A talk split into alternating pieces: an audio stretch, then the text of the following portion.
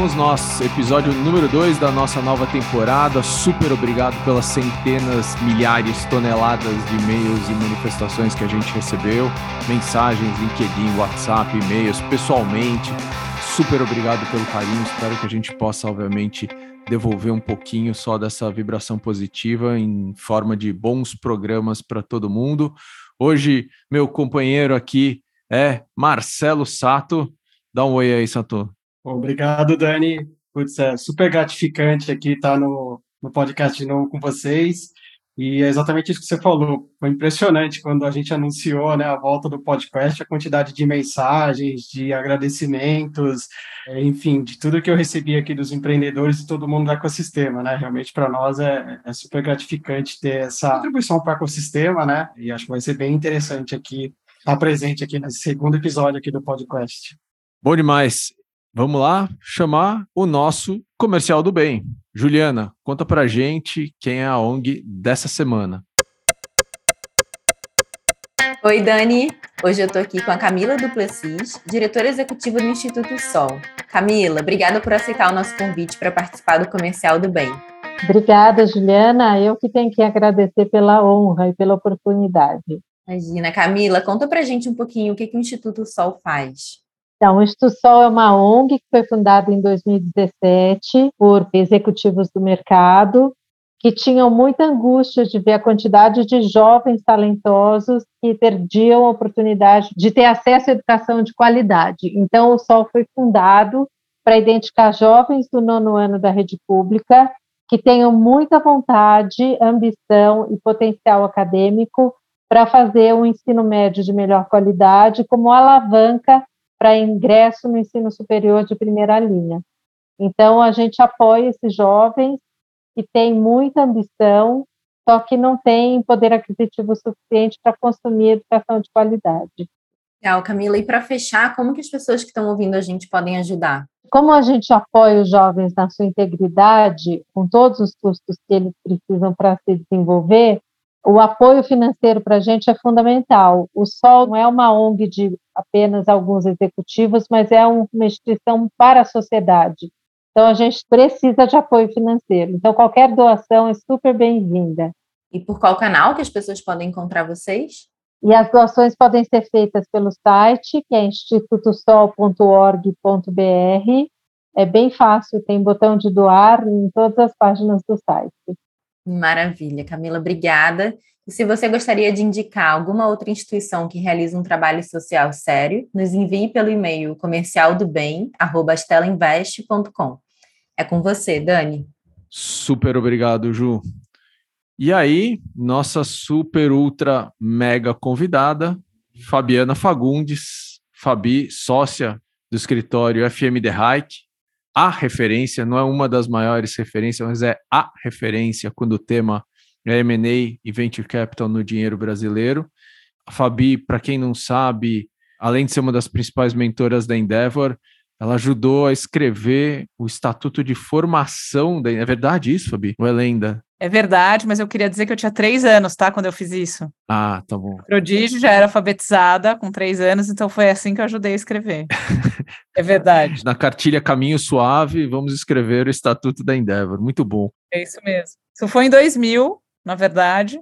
Eu era uma advogada recém-formada, e você sabe que advogado recém-formado é curva de rio, né? para tudo que ninguém faz, faz o advogado recém-formado, ele só perde para o estagiário. Mas ninguém ia ser louco o suficiente de deixar isso na mão de um estagiário, precisava de um advogado formado, até porque é, senão é uma responsabilidade. E aí, na época, meu chefe, que era o Paulo Aragão, lá do BMA, me pediu para ajudar, e eu fui fazer. Era um estatuto social de uma ONG, era um trabalho pro bono. E aí, olha a sorte, o meu lema de vida é que a gente sempre recebe mais do que dá, eu fui lá doar algumas das minhas horas e ganhei, tá, no lugar certo, na hora certa, embora eu fosse a pessoa errada, imagino eu. É, acontece. 50% é luck, 50% é skill nessa vida. Mas, Fábio, eu ouvi dizer que o Astela Playbook também foi parte fundamental de uma pivotada na sua vida, verdade isso? É verdade. Então, como eu fiquei mentorando empreendedor 20 anos, né? Em determinado momento eu estava ajudando a colocar de pé um fundo, e aí o Chan e o Manzano me levaram, não, você tem que conhecer o Edson, você tem que conhecer o Edson, o Edson, o Edson, falavam o Edson. Lá fui eu almoçar com o Edson. E, obviamente, eu fiz o quê? Fiquei me preparando, preparei um pitch perfeito, maravilhoso, impecável, para pitchar o Edson. Seitei para almoçar.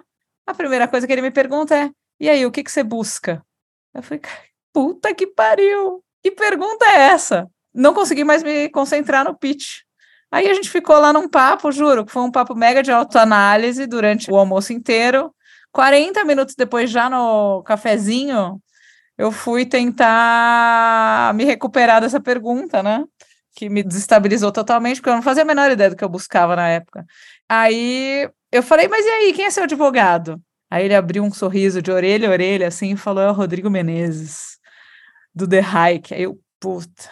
Falei, com esse sorriso de orelha a orelha, não vai nem adiantar eu te pitchar, né, Edson? Ele falou: não, não vai. Falei, ah, beleza. no way. Não, fui embora com fomo e, putz, joguei para perda aquilo, mas aquilo ficou imprintado no meu subconsciente. Até que dois anos depois, no meio da pandemia, a gente já falou, o cliente autorizou, porque o assunto é público, a Raia Drogazil me pediu uma proposta para montar o fundo do CVC, né, da RD. Eu apresentei, achei que eu tinha ganho totalmente aquele pitch, que eu fui super bem, depois eu fiquei sabendo que o Rodrigo também fez o pitch e foi super bem. E o Elton, que era o diretor jurídico, ligou para mim e falou: ah, Fabiana, tem uma boa notícia para você. A gente vai querer contar com você para estruturar o fundo. E eu fui. Ah, que ótimo! Poxa, Elton, que legal. E tal. Ele falou: é, mas eu tenho um pedido sui generis aqui, que era a parte da má notícia.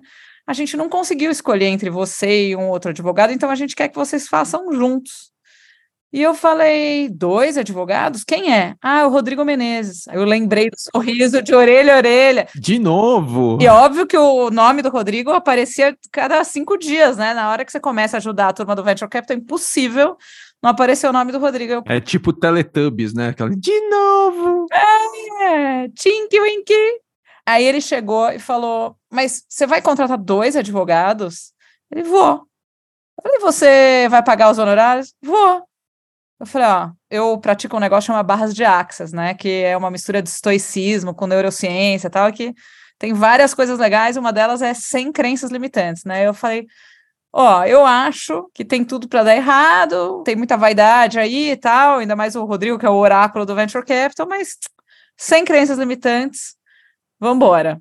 E aí a gente começou a trabalhar, pandemia, eu trabalhando da praia, Rodrigo trabalhando de casa, e, para nossa surpresa, deu uma super liga no primeiro dia. Assim, a gente fez grupo de WhatsApp, colocou os times para trabalharem juntos, já ficava fazendo bullying no grupo de WhatsApp e tal. E, putz, a gente percebeu que a gente estava muito no mesmo lugar, que a gente era muito convergente naquilo que a gente pensava sobre provavelmente quase tudo. E naquilo que a gente não convergia, era uma boa construção, sabe? Um ouvia muito o outro, a gente construía em cima, ele comprava muitos argumentos, eu comprava os dele, então, putz, era muito sinérgico.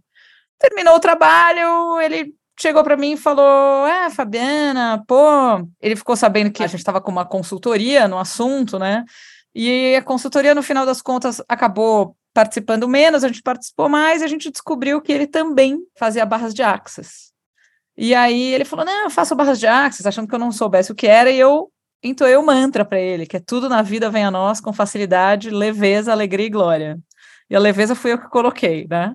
E aí ele, caramba, não acredito, você é a única pessoa que eu conheço que também pratica barras de axis, é por isso que tá dando muito certo. A gente tem que se falar, vamos se encontrar, não sei o quê. Começamos a nos falar, ele falou, ah, por que, que você não vem ser minha sócia? Eu falei, Rodrigo, deixa eu te explicar. Eu não trabalho no BMA. O BMA é minha casa, minha família, meu time de futebol, minha religião. Eu nunca vou sair do BMA, não tem a menor condição de eu fazer isso, esse movimento. Isso aí é para quem trabalha nos lugares. Eu tô aqui há 20 anos, eu construí, tenho amor de filha, de mãe, de adolescente. Ah, tá bom, tudo bem, mas eu acho que você aí não conversa com venture capital, a coisa que você mais gosta de fazer, tá fazendo isso há 20 anos de graça, e eu acho que não conversa. Você falou de família, time de futebol, religião, não falou de trabalho. Aí eu, putz, tem razão. Ele falou, então vai falar aí com a turma, que eu acho que você deveria falar. Eu falei, não, não, vem você fazer Venture Capital no BMA. Aí os dois deram risada, né, dessa história, e meio que a gente ia abandonar, mas falou, tá bom, vamos continuar amigo. Mas aí, cara, eu fui perguntando para as pessoas, e assim, em uma semana, os feedbacks eram todos assim. Cara, Fabiana, a gente está falando isso para você há 10 anos, né? Eu fui falar com o Felipe Almeida, da ZUP, né, que eu tinha ajudado a vender para o Itaú, falei com o Martins Cobari, para quem eu tinha trabalhado na época do Submarino, falei com o Roberto Dagnoni, que era lá do mercado Bitcoin, mas antes tinha sido GRV Solutions, né, que foi uma das empresas de tecnologia que eu vendi em 2010, que a gente, inclusive, esse era o que a gente brinca que é o primeiro unicórnio verdadeiro do Brasil, porque a gente vendeu por um bi de dólar, né? Mas na época não existia o termo unicórnio, então a gente não chamava disso. Todo mundo que eu procurava, as pessoas só falavam isso, falar com um concorrente meu, ele falou, Fabiana, deixa eu falar uma coisa para você, quando você não para de pensar, você já resolveu, você só não teve coragem de bancar. Bora lá, né? Dito isso, você já pensou como é que você vai fazer? Porque, pô, são seus amigos, sua família. Eu falei, pô, você tem toda a razão. Resolvi. Ele falou, cara, sai e depois você vê. E aí eu resolvi sair sozinha, não queria fazer, eram meus amigos. Eu, cara, em momento algum, nunca, jamais faria um spin-off saí e começamos a tocar a vida, né? Só que nesse momento ali de decisão, eu resolvi stalkear o Rodrigo, né? Porque eu falei, pô, não conheço ele. Você precisa de um quilo de sal para conhecer a pessoa, né? E, pô, imagina, eu vou largar 20 anos para ir ser sócia de um cara que eu só tinha ouvido falar. Então, uma das coisas que eu ouvi do Rodrigo era o, o Astela Playbook dele. E aí, Fiquei totalmente em love. Putz, vibe bom, vocês falando com ele. E ele falando que estava ouvindo a biografia da Rita Lee. E, para mim, o melhor foi que ele começou com uma piada de advogado, né? Aí eu falei, esse cara me ganhou. Tá? Ele também faz piada de advogado. Tanto o Edson, que fez o primeiro imprint, quanto o podcast com ele no Astela Playbook foram determinantes para eu resolver largar os meus 20 anos de M&A não larguei, né? Porque eu continuo fazendo M&A, mas na verdade eu não fazia VC, eu fazia assim, eu dava mentoria pra caramba, fazia fund formation, mas não fazia profissionalmente. Fazia M&A sofisticado lá no Exit. Então, foi uma mega pivotada. E Fabi, pegando gancho nesse ponto do M&A, conta um pouco para a gente como que você concilia um pouco essas questões, né? Porque eu vim já desse mundo, acho que das duas pontas. M&A algo mais truculento, né? Aquilo, você está fazendo aquisição de alguém, então as conversas são mais duras. Do outro lado, Venture Capital, a gente tem bastante esse mindset, ser alguém mais consultor, é, compartilhar uma jornada, enfim. Embora não sejam movimentos jurídicos, tem dois modelos mentais um pouco diferentes aqui, né? Você veio um pouco desse mundo de M&A, e desde lá do começo é isso que você contou, né? Você também estava super presente nesse mundo também de empreendedorismo, né? Como que você concilia um pouco esses dois pontos. E dois, eu acho que se você puder encaixar nessa questão da leveza que você traz como mantra, é, é bem interessante, né? Como que você consegue tirar através um pouco desse dia a dia, né? Bastante firme nessa vida jurídica e também desvencilhar disso nas atividades pessoais. Na verdade é o seguinte, eu comecei minha carreira como advogada de contencioso tributário e contencioso. Então, eu sempre tive um perfil muito aguerrido e fui assim a minha vida inteira. Trabalhei só para fundo de private equity, quero ficar com tudo para mim. Entrava na mesa, era só tudo meu e tal. Em 2014, quando teve a Copa do Mundo no Brasil, eu aproveitei para ir fazer um curso. E na verdade eu queria ficar um pouco mais com meu filho, tal, que era, tinha um ano de idade. E eu fui fazer um curso no MIT, que era um programa de negociação entre Harvard e MIT, que chamava PON. E, putz, eu fui lá meio que, ah, vou só cumprir tabela aqui, o objetivo é ficar com meu filho. Comecei o curso, primeiro dia era só rodada de negociação. Estava lá fazendo as rodadas de negociação, praticamente falei, ah, tô batendo carteira aqui, né? Tô fazendo isso há 14 anos, vou ficar com toda a mesa para mim todas as vezes. E aí só foi sobre só um monte de cases de negociação e você preenchia um formulário depois. Aí depois que aconteceu? O segundo dia, eles plotavam o resultado e davam uma nota para você. E eu não caí no primeiro tier, eu caí no segundo tier. Eu era super competitiva na época. E aí eu falei, como assim não fiquei no primeiro tiro? Eu fiquei com tudo de todo mundo, né? Aí começou o curso, quem dava era um psicólogo. E o psicólogo chegou e falou assim: olha, Harvard e MIT têm um estudo científico sendo acompanhado há 40 anos, em que eles medem a correlação entre as negociações e o sucesso de longo prazo dessas negociações. E o que Harvard descobriu, MIT descobriu, foi que tem muito mais a ver com a construção do rapport e da relação subjetiva que as pessoas constroem na mesa de negociação do que objetivamente com o que você tira da mesa. E aí eu olhei para aquilo e falei, puta que pariu, eu tô fazendo tudo errado há 14 anos. Por quê? Porque eu só chegava e pensava no meu cliente na época. Eu queria pegar tudo para o meu cliente. Eu não estava nem aí se isso ia destroçar o cara do outro lado. Entendeu? E na hora que eu vi isso, aquilo realmente me transformou. Eu voltei uma pessoa muito transformada, porque eu olhava para o venture capital e para o empreendedorismo.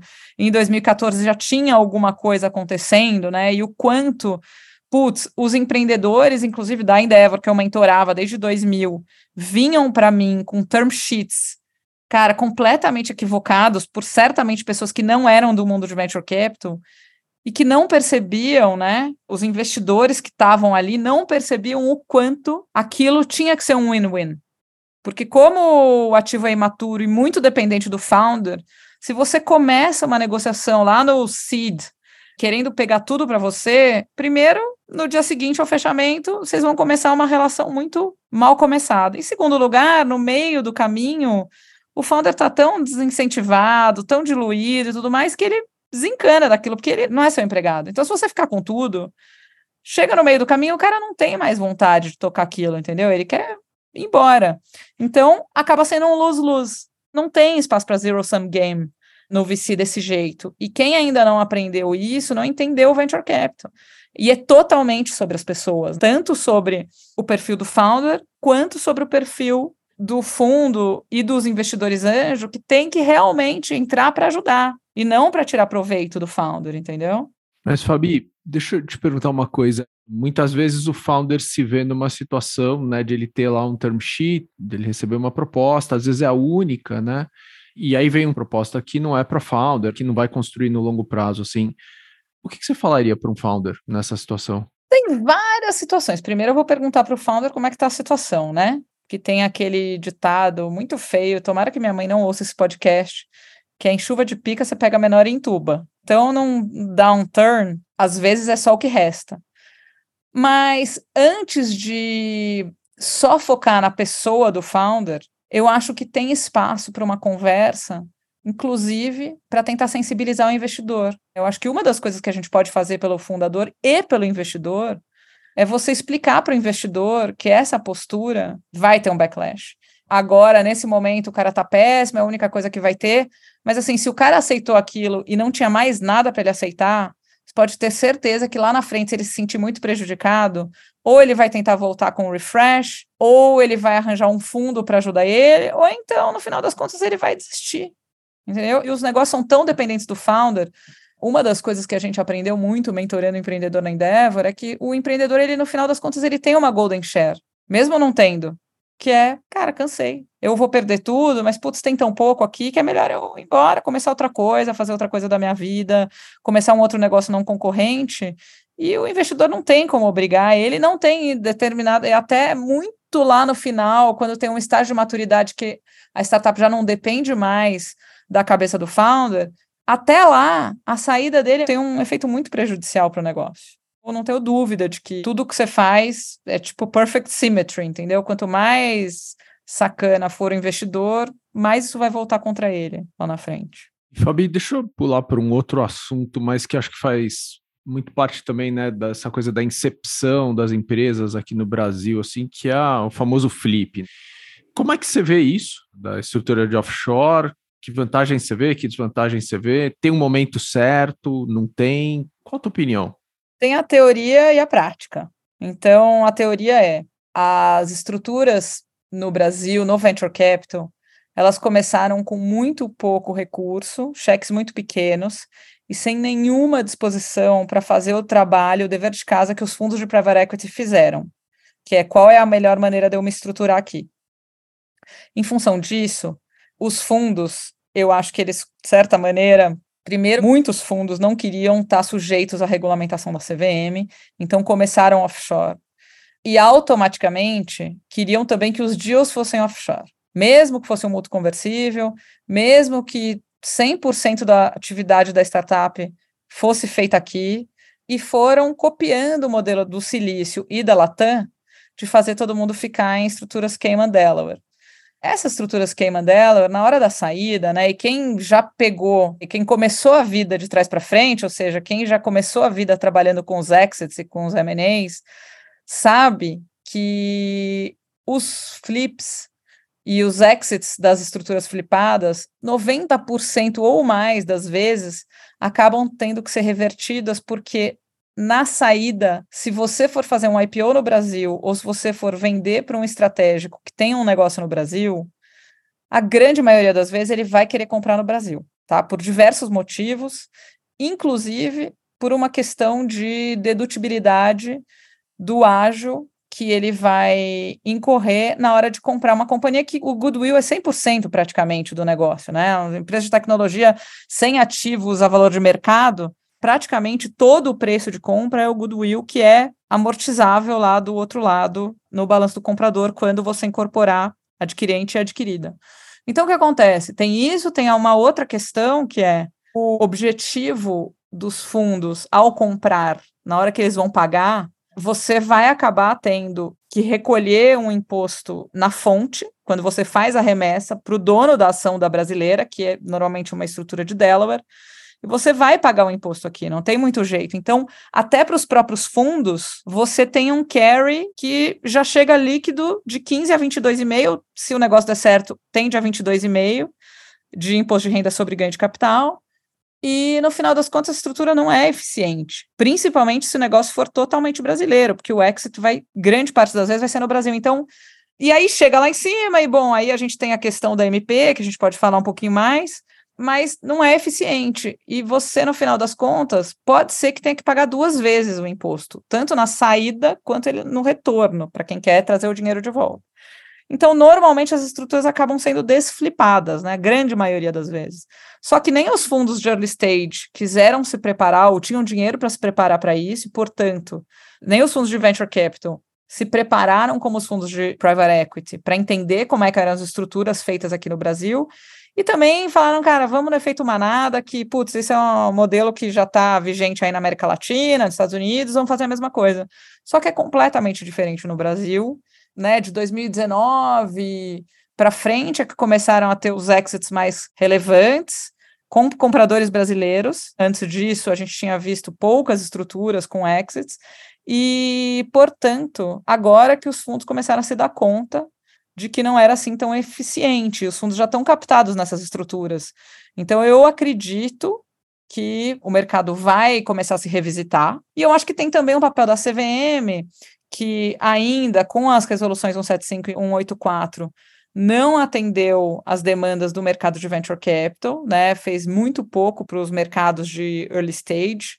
Então ainda tem um pouco de fricção na entrada, tem um trabalho ainda do ecossistema de se aproximar da CVM. A CVM também ouviu um pouco mais o venture capital, porque só os fundos de private equity se fazem ouvir com a mesma disciplina, né? Os fundos de venture capital, puta, fogem de regulamentação, de conversa, de lei, de não sei o quê, tem medo, morrem de medo, é uma coisa até que não muito complicada, mas as pessoas não querem nem mexer.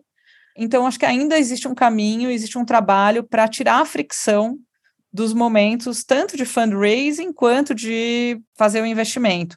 Mas certamente tem um pouco mais de fricção na entrada, mas é muito mais eficiente na saída tanto para os founders, quanto para os VCs, quanto para os anjos. Pô, bem legal, Fabi. E mudando um pouco aqui de tema, pois que queria explorar com você, né? A gente está falando bastante desse mundo de venture capital, né? Empreendedorismo. Para quem acompanha o mercado 2021 e 2022, foram momentos de bastante liquidez. Agora a gente está passando por um momento de uma liquidez menor. Como que você consegue fazer uma relação aí olhando a sua experiência, né? Acho que boa parte da sua história também foi ajudando os gestores de venture capital a se estruturarem aqui no Brasil. Muitos, né? Isso que você contou, já tem estrutura offshore, mas teve um nascimento gigantesco de novos gestores aí nesses últimos dois, três anos. E é um mercado bastante informação. O que, que você tem visto um pouco nesse nosso mercado em termos do que, que é ser um bom VC, né? Acho que cada vez mais o nosso empreendedor também tem olhado isso. Não quero só seu dinheiro, quero um sócio que me agregue, não só um dinheiro, mas com outras coisas. O que, que ele deveria olhar para um venture capital hoje, em termos de estrutura, de sociedade dentro dessa casa, que poderia também ser agregador para esse empreendedor? E aí, muito também na sua experiência, o que, que a gente, como gestora, a gente deve se preocupar nesse dia a dia, né? Você contou um pouco pude sair do MA, né, uma sociedade de 20 anos, para vir ser sócio aqui do Rodrigo Menezes. Parece algo bastante fluido quando a gente fala isso com o escritório, não só com o seu relato, mas a gente vê muito isso, né, cisão de escritórios, fusões, né, é algo bastante comum. Você acredita que isso pode também existir dentro do mundo de gestora? Eu acho que tem várias questões que as gestoras, inclusive nesse downturn, estão passando, porque, obviamente, tem que. A captação num cenário de juro alto ela fica mais árida, fica mais difícil. Os novos fundos, para as gestoras crescerem, elas têm que captar novos fundos, as captações são mais difíceis, e aí você vai tendo que escolher time, tem que fazer escolhas difíceis, ao mesmo tempo que as pessoas estão em trajetórias de crescimento. Então, o mundo começa a ficar um pouco mais fluido. Eu acredito que as casas com pessoas que atraem os melhores funis e que fazem o melhor value creation, elas vão atrair mais investidores, investidores melhores, e elas vão dar retorno melhor no longo prazo para os seus investidores, para os seus LPs. As pessoas têm que ter um pouco de paciência. Eu acho que o mercado, por exemplo, o advogado é uma carreira muito de longo prazo e o advogado mais maduro, ele tem aquela percepção, vai ter ano bom, vai ter ano ruim, vai ter ano de crise, vai ter anos melhores. A turma da nova geração, né, os, os emerging, eles têm mais pressa. O negócio está muito ruim esse ano, putz, não, eu quero mudar, eu quero sair, eu quero melhorar e não sei o quê. Só que o próprio venture capital é uma jornada de longo prazo. Você faz investimento para 10 anos. Você vai passar cinco investindo, cinco desinvestindo. Não tem a menor chance de você, exceto se você tiver uma situação muito sui generis, ter uma saída com bruta retorno em menos de quatro anos, a gente não vê isso, a menos que tenha sido no hype, e dificilmente isso vai acontecer de novo. Então as pessoas têm que ter um pouco mais de serenidade e visão de longo prazo. Mas é difícil, né? Porque a molecada, inclusive, meus filhos, por exemplo, são geração Netflix. Eles ainda são mais novos, mas eles querem tudo à la carte, tudo bom, eles não querem esperar o comercial, entendeu? Então, a espera do momento, pô, o juro vai ceder e o mundo é cíclico, e por que não aproveitar as oportunidades agora e fazer uma aposta de longo prazo? Essas são coisas com que as novas gerações têm mais dificuldade de lidar. Eu acho que vocês aí, no hair, gray hair, tem mais. Pô, o Sato tem hair pra caramba. Meu. Não, o meu ainda é natural. o meu não é, eu já tinjo, tá? Eu tenho gray hair pra caramba. Mas o fato é, precisa saber esperar a crise, entendeu? As pessoas ficam muito aflitas. Ah, não, pô, ano ruim, sai daqui, vamos fazer outra coisa, vamos voltar para o mercado. Acho que não é assim. Os próprios escritórios de advocacia é um Deus nos acuda. Você vê uns escritórios teoricamente bons, jogando preço lá embaixo e colocando júnior para fazer. A gente não é assim, a gente tem uma pirâmide invertida, a gente tem três júniores no escritório inteiro, o nosso escritório é feito de sócios e sêniores, porque a gente sabe que time is of essence aqui, que tem que ter senioridade, a gente não quer colocar time júnior, assim, para aprender com o seu negócio, entendeu? Então, e o bom dos nossos sócios e dos nossos sêniores é que eles entendem essa dinâmica, de que vai ter ano bom e ano ruim, e que faz parte da vida, que você não vai só surfar boas ondas, que você vai ter que passar por momentos difíceis, e que momentos difíceis são construtores de caráter, constroem pessoas mais resilientes, aprende a dar mais disciplina para o founder. E é importante também saber o momento do cliente e poder emparcerar com o cliente, mas não ficar, ah, não, putz, enfia o júnior, manda todo mundo que é sênior embora, presta um serviço ruim e depois, quando voltar, a gente volta a contratar. A gente não fez layoff, não mandou uma única pessoa embora, né? Tiveram alguns escritórios que fizeram layoff assim, esse contato todo, né, que você tem com todos esses lados do ecossistema. Se você fosse um empreendedor, que pergunta você faria para um VC no sentido de entender que sócio é aquele? Ó, eu aprendi com um cara é, chamado Edson Rigonati, que leva uma vantagem em relação a isso, então é um jeito bom de fazer, que é, cara, você tem que fazer sua due diligence em relação aos fundos com quem você está conversando, como é que o cara tratou não só os founders que deram certo, como também os founders que deram errado. Então, normalmente, quando você tem uma situação dessa, como é que você foi tratado. Entender quem foram os write-offs, tem muito fundo que apaga os write-offs, né, do site. Mas quem foram os write-offs e conversar com os write-offs, entendeu? Para saber quem foram. Então, eu sempre pergunto, eu fui fazer um curso de Venture Capital que não era para advogado, era, para investidor mesmo, para começar a entender mais a cabeça dos clientes. E aí eu tive a oportunidade de perguntar para os fundos, porque tinham alguns entrevistados junto com a gente no fundo, né? Como é que você trata na hora do downturn os seus portcos e, e como é que se ajuda. Você cuida daquelas estrelas do portfólio e o resto azar? Você cuida do meio da meiuca ou você vai atender os que estão com o runway mais curtinho? Você vê que é diferente. Tem gente que fala: não, eu, write-off é write-off, não vou gastar um único minuto tentando ajudar o write-off. Write-off é tchau, fail fast. Ponto. O cara que tinha meio mês e não tinha muito o que fazer, então a gente tentou ajudar ele a tentar vender, a tentar fazer alguma coisa rápida para ele também não se dar muito mal, mas a gente cuidou da meiuca do portfólio porque aqueles caras eram salváveis, né? E acho que no Brasil tem uma questão diferente. Você não tem o fail fast aqui. O fail aqui é forever. Você dá errado, é, tá rindo, né? Mas é isso, você dá errado e, pô, você fica com a penhora online, com o Serasa, com não sei o quê, com o aval do banco. Cara, a gente vê isso direto. Meu marido já empreendeu, já passou por isso também. Você nunca mais consegue empreender de um jeito organizado, porque pô, você fica com o nome sujo, você fica com risco de ter penhora online, é muito complicado. Então, o founder é mais resiliente, ele tenta todas as opções antes de ir embora, entendeu? Ele mexe todas as chavinhas, todos os pratinhos, venda, parceria, acquihire, fusão com outra startup, ser comprado. É, a última situação é mandar todo mundo embora e fechar. Então, eles são mais resilientes e eles querem a ajuda das pessoas, entendeu?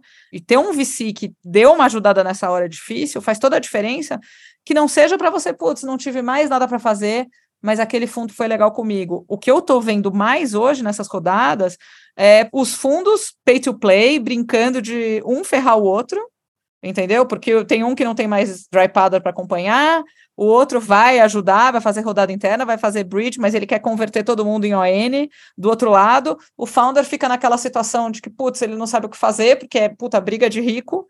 E aí, no final das contas, todo mundo briga, quer melhorar a captação, quer diminuir a diluição, quer diluir os outros.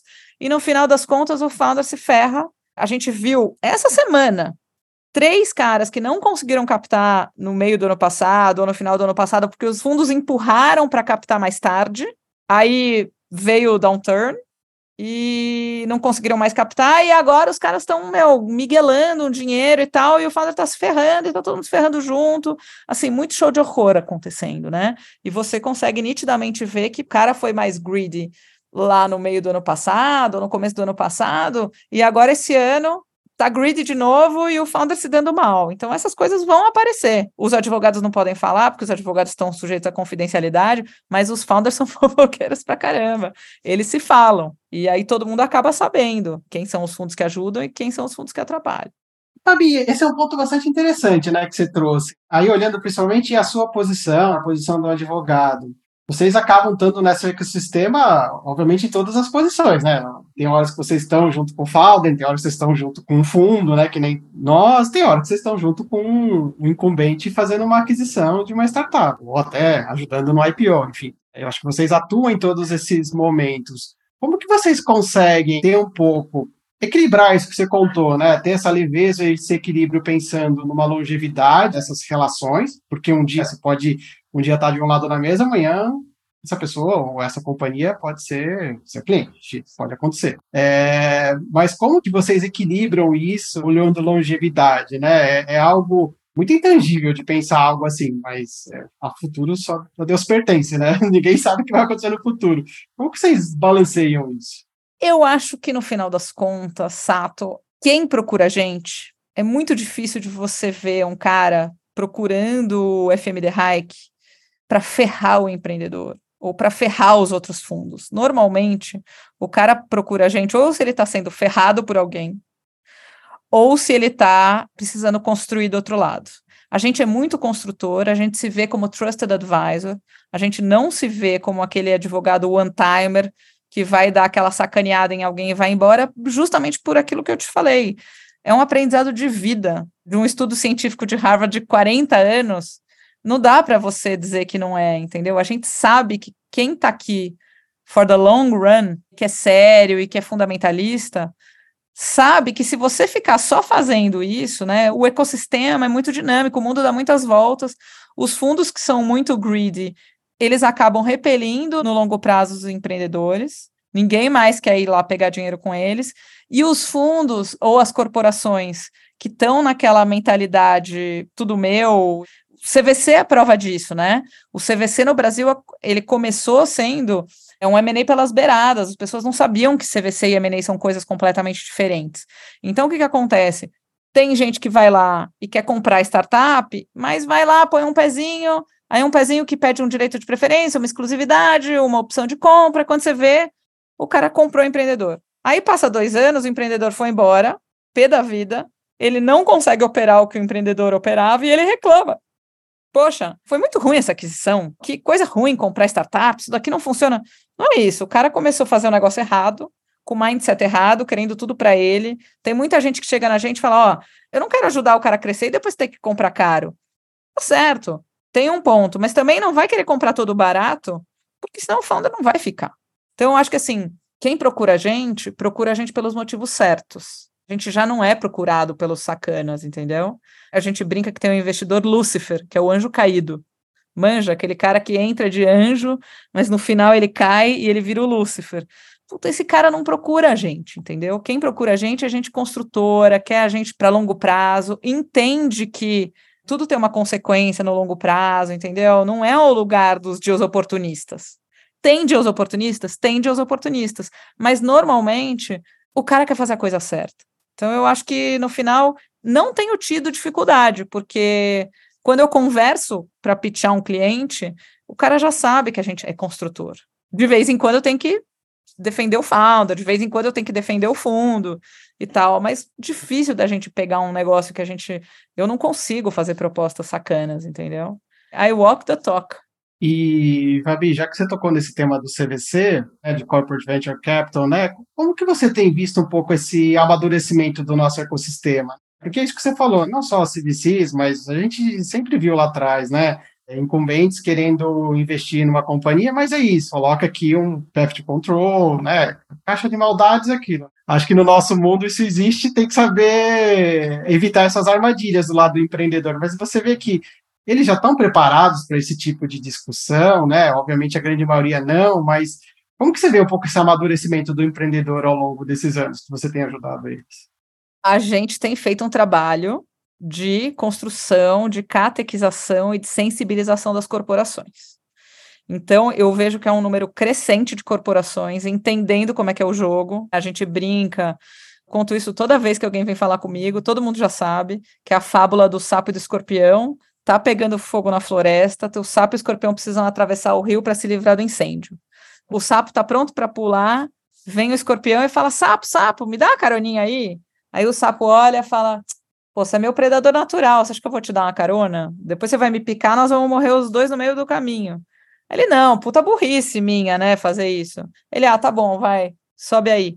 Aí no meio da travessia, o escorpião não se aguenta, não se aguenta, vai, tchá, dá uma ferroada no sapo, o sapo fala, por que, que você fez isso? Já meio paralisado. O escorpião fala, ah, eu não aguentei, foi a minha essência. Então, assim, se o escorpião não entender, né, escorpião, a corporação com aquele mindset tudo meu, não entender que essa é uma jornada de win-win, que todo mundo tem que ganhar e tal, não funciona. E a verdade é que 30% dos fundos não passam de três anos de CVC, porque eles fazem errado, dá errado, eles desistem no meio do caminho, não dão nem tempo de dar certo. Então, mais importante, tem que ter consciência de que é um negócio de longo prazo, e M&A e CVC devem coexistir, não tem problema fazer M&A, M&A é salutar, inclusive. Só que você tem que entender o que é M&A para H1, que é o horizonte 1 de inovação, que é agora, e que, que é um negócio de longo prazo que você vai ajudar e que você vai capturar um monte de coisas que não são só comprar barato, entendeu? Tem mil vantagens de você fazer CVC que não são ficar com a empresa num preço barato. Muito bom, Fabi. É hora do ping-pong. Vamos lá? Vamos lá. O que você está lendo?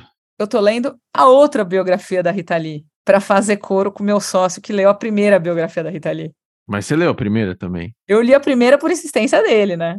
Depois que ele veio aqui no Astela Playbook e falou que ele estava lendo, eu fui ler. E eu tô lendo a segunda agora. Boa. Quem te influenciou? Meu avô, um empreendedor que chegou do Líbano com cinco anos de idade. O pai estava no isolamento com tifo e ele teve que varrer chão na 25 de março para poder sustentar a família. Foi crescendo, virou dono de tecelagem, banqueiro e tal, super empreendedor. O gozado você falou de tifo. A minha avó, quando estava grávida do meu pai, também teve tifo. É mesmo? Isso em 1943, no meio da Segunda Guerra Mundial, na Europa, judeus. Caramba. A mulher era forte, hein? É isso. E, Fabi, me conta um ritual do seu dia a dia que você não abre mão. Tenho dois. O primeiro, eu passo filtro solar todo dia. Segundo, eu entoo o mantra de Axas 10 vezes por dia de manhã e 10 vezes por dia de noite. Vão fazer comigo? Vai lá, abre aí. Tudo na vida vem a nós. Tudo na vida vem a nós. Com facilidade. Com facilidade. Leveza. Leveza. Alegria. Alegria. E glória. E glória. Muito bom. Já até nasceu um fiozinho aqui. e ganhou o cupom da Salve também. Opa! Esse é bom, esse é bom. Dani, compra muito. E Fabi, aqui é uma pergunta que é bem interessante. Se você tivesse que descrever a vida de um advogado dia a dia, né, em três palavras, quais seriam essas três palavras? Cara, eu sou prolixo e não consigo descrever nada em três palavras, mas eu posso dizer que a vida de um advogado é uma maratona corrida em 42 tranches de 100 metros rasos. É muito de longo prazo, mas é um leão por ano. Então, puta, você corre 100 metros rasos 42 vezes. Fabi, uma ferramenta indispensável aí no teu dia a dia de trabalho. Com certeza o WhatsApp. Nem uso mais e-mail. Eu sou um problema no e-mail. As pessoas, eu tenho que contratar uma superhuman aqui para me avisar. Eu vou querer ter uma ferramenta de chat GPT assim, toda vez que chegar um e-mail importante que só tô eu copiada e mais ninguém do escritório, ele transfere para o meu WhatsApp, que eu virei dependente do WhatsApp. Eu e o Rodrigo, inclusive, a gente é recordista mundial, a gente tem 400 grupos de WhatsApp juntos. E Fabi, nossa última pergunta. Ao longo da tua jornada, com certeza você recebeu um aprendizado de alguém ou mesmo desenvolveu o teu próprio que você deve estar repetindo e passando para frente a toda hora. Que aprendizado é esse? Cara, eu recebo aprendizados a cada 15 dias que me pegam, né? Mas um que nunca me deixou é o da Olga Lofred, que falou para mim uma vez que o mundo se manifesta para as pessoas de maneiras diferentes.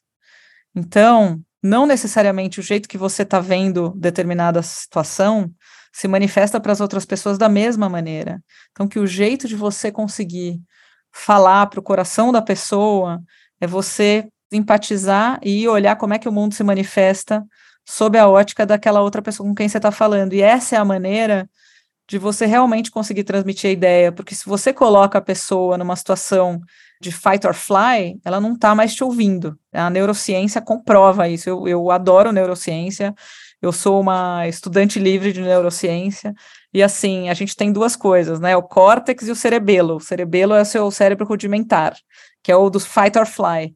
E não tem nada contra o cerebelo e o instinto de sobrevivência, que é o fight or fly, ele só não é alto desempenho. Então, se você está precisando de uma conversa de alto desempenho, você tem que entender como é que o mundo se manifesta para aquela pessoa com quem você está conversando. Isso é, para mim, lição de vida. Animal. Pô, animal foi ter aqui falado com vocês, né? Um puta momento de. Eu aprendo, né, quando eu me ouço em voz alta. Então, super obrigada também pela oportunidade amei. Queria dizer, eu não achei aqui, mas eu queria dizer que eu era aquela que puxava o coro do Alceu Valença. Porque parou? Parou por quê? Então, estou super feliz que a Cela Playbook voltou e vai fazer parte das nossas vidas de novo. Super obrigado, Fabi. Super obrigado, Sato, aqui reabrindo aí a, a temporada aqui com a gente. E para todo mundo que está ouvindo aqui, muito obrigado pela audiência, muito obrigado pelo tempo. Deixa um like, compartilha, avisa o tio, a avó, papagaio, todo mundo. E até a semana que vem. Tchau, pessoal. Beijão. Tchau, pessoal. Obrigado.